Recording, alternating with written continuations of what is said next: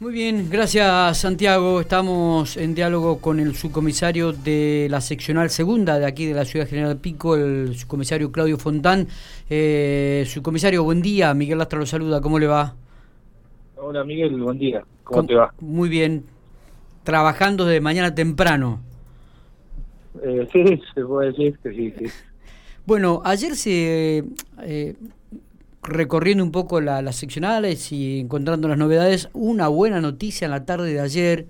Eh, dos efectivos de comisaría segunda evitaron una estafa eh, a un adulto mayor. Cuéntenos un poco el desarrollo de la información, cómo se genera esta, eh, esta posibilidad de evitar una estafa telefónica. Realmente es una muy buena noticia y creo que es un primer paso importante que se está dando en este aspecto.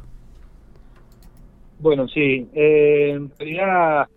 A las 20 horas aproximadamente, el oficial de servicio de la comisaría recibe un llamado, mientras justo estaban bueno realizando patrullajes por la jurisdicción, recibe un llamado de otro personal policial de la ciudad de Santa Rosa, eh, informándole que en el cajero de la calle 40 y la 33 había ingresado una persona eh, un adulto mayor eh, hablando por teléfono y eh, tratando de manipular o realizar alguna operación en el cajero automático. Este efectivo que da conocimiento de esto se, encontraba en, un centro de monitoreo, cumpliendo un servicio adicional, ¿no? Y bueno, observa este, en una de las pantallas observa la cámara de este cajero específicamente y bueno, da aviso inmediato eh, acá el oficial de la comisaría segunda.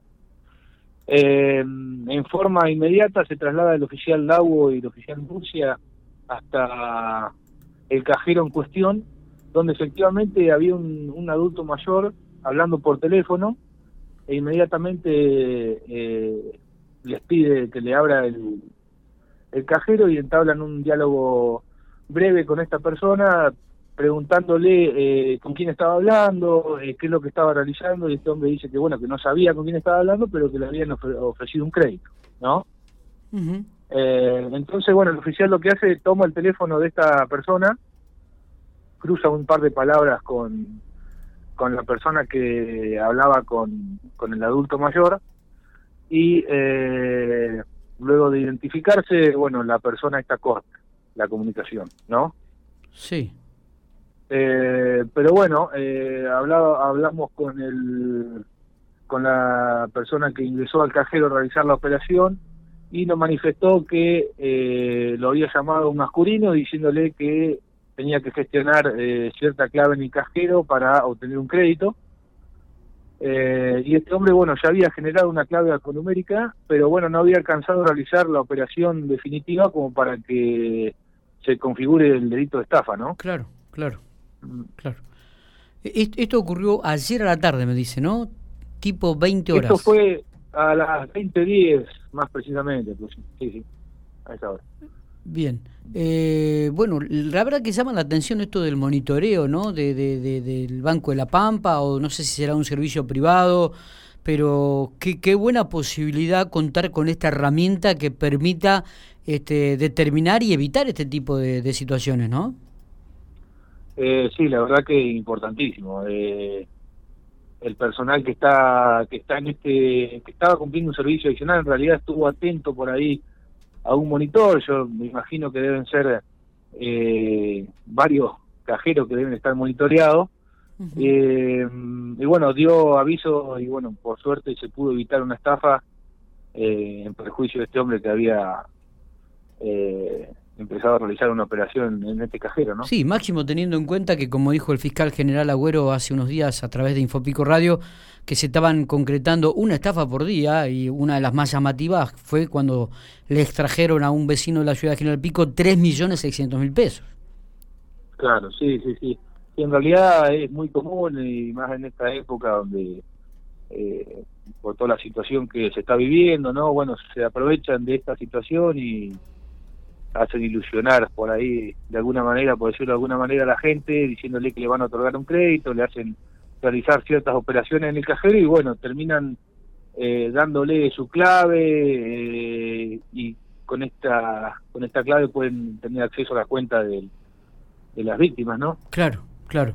Eh, sí, evidentemente creo que sería una buena herramienta si se podría aplicar en forma permanente este, para tratar de evitar este tipo, teniendo en cuenta también que se acerca una, un fin de año muy especial, donde la gente también empieza a cobrar eh, los medios aguinaldo y, por ahí reciben algún bono, entonces tratar de, cuidar un poquito el pesito para que no sean estafados aquellos que de repente este, pueden entrar en este circuito y ser engañados, ¿no? Sí, exactamente. Es muy raro que alguien te llame para ofrecerte dinero en esta situación Así que nada, recomendarle a la gente que tome todas las precauciones, que sea más precavida, que pregunte con quién habla, que no se deje eh, llevar por, por estas cosas, porque la verdad que, como bien dijiste vos, eh, ha ocurrido con, con otras personas y con importantes sumas de dinero, ¿no? Totalmente, totalmente. ¿Algún otro hecho para destacar? Anoche hubo, nos comentaron ahí una pelea entre vecinos de barrio, pero no pasó a mayores, ¿no? Una discusión más que nada. Eh, no, sí, fue una discusión entre varios vecinos, eh, fue una aglomeración de, gente eh, ahí por la calle 44, 46, y la 31, 33, donde debieron concurrir varios móviles, pero por la multitud que había, y supuestamente un menor había había intentado sustraer un teléfono, había sustraído, no se pudo recabar mucha información porque tampoco nadie colaboró con el personal. Eh, sí hubo algunos gritos y bueno, tuvo que eh, intervenir el personal para que se calme la situación y bueno, después se retiraron todos del, lugar. ¿Mm? Su comisario, le agradecemos estos minutos, ha sido usted muy amable. ¿eh? No, por favor, Miguel, un abrazo.